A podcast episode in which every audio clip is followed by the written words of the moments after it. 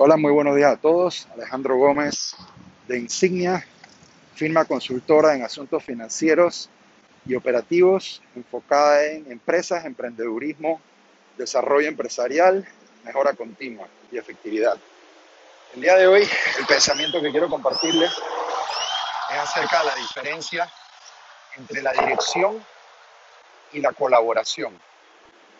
Una diferencia sumamente importante en lo que se llama un estilo de liderazgo.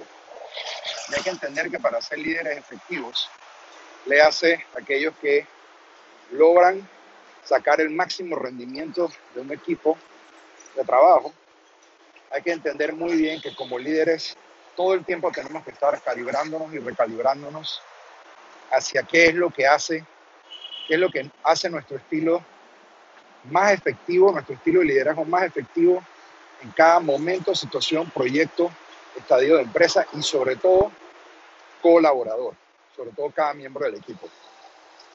Ok, el pensamiento de hoy entre dirección y colaboración es que hay veces que un equipo o un proyecto necesita por un tema sea de urgencia o de falta de competencias o experiencia dentro del equipo, necesita que el líder imprima un estilo de liderazgo directivo.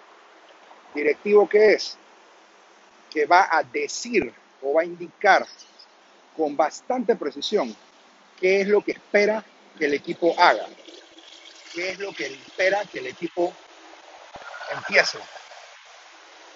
Por darles un ejemplo, hay una situación de crisis en una empresa, una crisis de tipo eh, empresarial, donde a nivel de una comunidad, una noticia negativa surge y comienza a hacerse viral.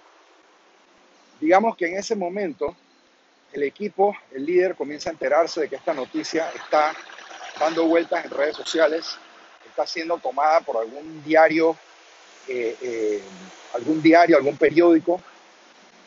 Y en ese momento es un momento de decisión para la empresa.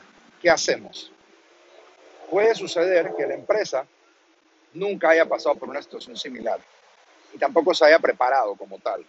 Cuando digo la empresa, sobre todo hablo del equipo que dirige la empresa. Pero el líder, de alguna manera u otra, en su experiencia, en su capacidad y en su intuición, se da cuenta que el equipo efectivamente confirma que el equipo no tiene las competencias para manejar la crisis. Entonces el líder dirige, da una directriz de vamos a buscar inmediatamente a alguien que sí sepa cómo manejar este tipo de crisis, una firma consultora, un asesor, y le vamos a pedir ayuda en este momento. Eso es una directriz. Entonces, toma la persona de comunicaciones o de relaciones públicas o inclusive puede ser alguien de su equipo que él considera que es de alta confianza, o inclusive hasta él mismo, levanta el teléfono y comienza a pedir ayuda a otros empresarios, a otros amigos, a otros colaboradores para que le busquen recomendaciones de una empresa que le pueda ayudar a enfrentar la crisis en este momento. Eso es una dirección. Él, por la urgencia, por la notoriedad de la situación, él ni siquiera pregunta, él dirige. En ese momento el equipo lo único que puede hacer es responder alineándose a esa dirección y remando en esa dirección. Confían en que el líder está tomando la dirección correcta, la decisión correcta. Digamos que nos enfrentamos a una situación exactamente igual. Hay una crisis reputacional potencial en el mercado, hay una situación que está, que está comenzando a darse en el mercado y en este momento el líder sabe que él cuenta en el equipo con personas que han pasado por ese situación previas, que han pasado por crisis reputacionales, por crisis de redes sociales, por situaciones que de alguna forma u otra han levantado el perfil negativamente dentro de una comunidad. En este momento, el líder toma la decisión de buscar colaboración dentro de su equipo, en vez de tomar un estilo de liderazgo directivo, reúne al equipo, hace una reunión de crisis, hace una reunión de urgencia Y lo que le, lo que le dice al equipo no es una dirección, lo que, lo que le dice al equipo es una pregunta. Y la pregunta es, líder, por ejemplo, Rosa, que es la jefa de relaciones públicas. Rosa, cuéntame, ¿qué recomiendas tú hagamos en una situación como la que estamos enfrentando en este momento? ¿Qué recomiendas tú? ¿Qué ha sucedido en el pasado en las situaciones que tú has vivido? Y por favor, ayúdanos, dinos qué sugieres, qué recomiendas hagamos en este momento. Nótese la grandísima diferencia. En vez del líder dar una directriz, el líder está pidiendo colaboración de su equipo. Y sí, son, son ejemplos muy extremos. Obviamente así no va a ser siempre, ni, ni, siempre va a ser uno o el otro. Como les dije, lo más probable es que encontremos un punto dulce de, de, mezcla en el estilo de liderazgo, pero simplemente para ejemplificar. En este momento el líder está confiando en que en su equipo existen las, las competencias, las capacidades, los recursos para poder saber qué se tiene que hacer en una situación crítica de esta índole sin él tener que decir qué se tiene que hacer.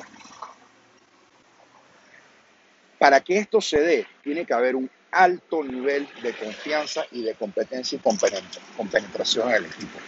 Y esto es algo que es el trabajo más importante del líder y eso es un tema que vamos a tocar en episodio futuro, que es el concepto de hacer un equipo ganador. Pero eso es una gran señal de un equipo ganador. Cuando el líder tiene la capacidad de poder en un momento de crisis colaborar con su equipo de liderazgo y no tener que dirigirlo. Entonces, esa es la gran diferencia entre un liderazgo directivo y un liderazgo colaborativo. Y, y es más, voy a decir algo, quizás sea criticado, pero el liderazgo directivo como tal, puro, puro y duro, en realidad no es liderazgo. Eso es más el concepto de un jefe, de alguien que simplemente está ahí para decirte lo que se tiene que hacer y cómo se tiene que hacer. El verdadero liderazgo es más colaborativo que directivo y eso no significa que no hay momentos en los que a pesar de tener una tremenda colaboración, un alto nivel de colaboración dentro del equipo, el líder de todas formas tiene que dirigir. ¿Y eso qué significa? Que muchas veces el estilo directivo viene a través de una colaboración. Porque puede suceder que el equipo mismo, frente a esa crisis, no decida que hay que sentarse a ver qué tenemos que hacer. Entonces ahí el líder hace una reunión, dirige una reunión y coordina una reunión de colaboración. Entonces eso es un punto bien importante. Así que los dejo con ese pensamiento. Es tan importante el entender que como líderes tenemos que buscar poder ir poco a poco desarrollando la capacidad de poder tener la posibilidad de colaborar con nuestro equipo en la gran mayoría de decisiones importantes en vez de tener que dirigirlas. Si nosotros como líderes, en un punto de diagnóstico, encontramos que casi todo el tiempo, casi en todas las situaciones, desde las más pequeñas hasta las más importantes, estamos teniendo que dirigir entonces eso es probablemente un gran síntoma de que no hemos hecho un suficiente buen trabajo en estructurar un equipo al que podemos realmente delegar, empoderar y sobre todo con el que podemos colaborar para que uno más uno no sea dos, sino que uno más uno sea tres, cuatro o cinco. Así que los dejo con ese pensamiento. De nuevo, Alejandro Gómez desde Panamá, de Insignia, a la orden siempre. Nos vemos en el próximo episodio.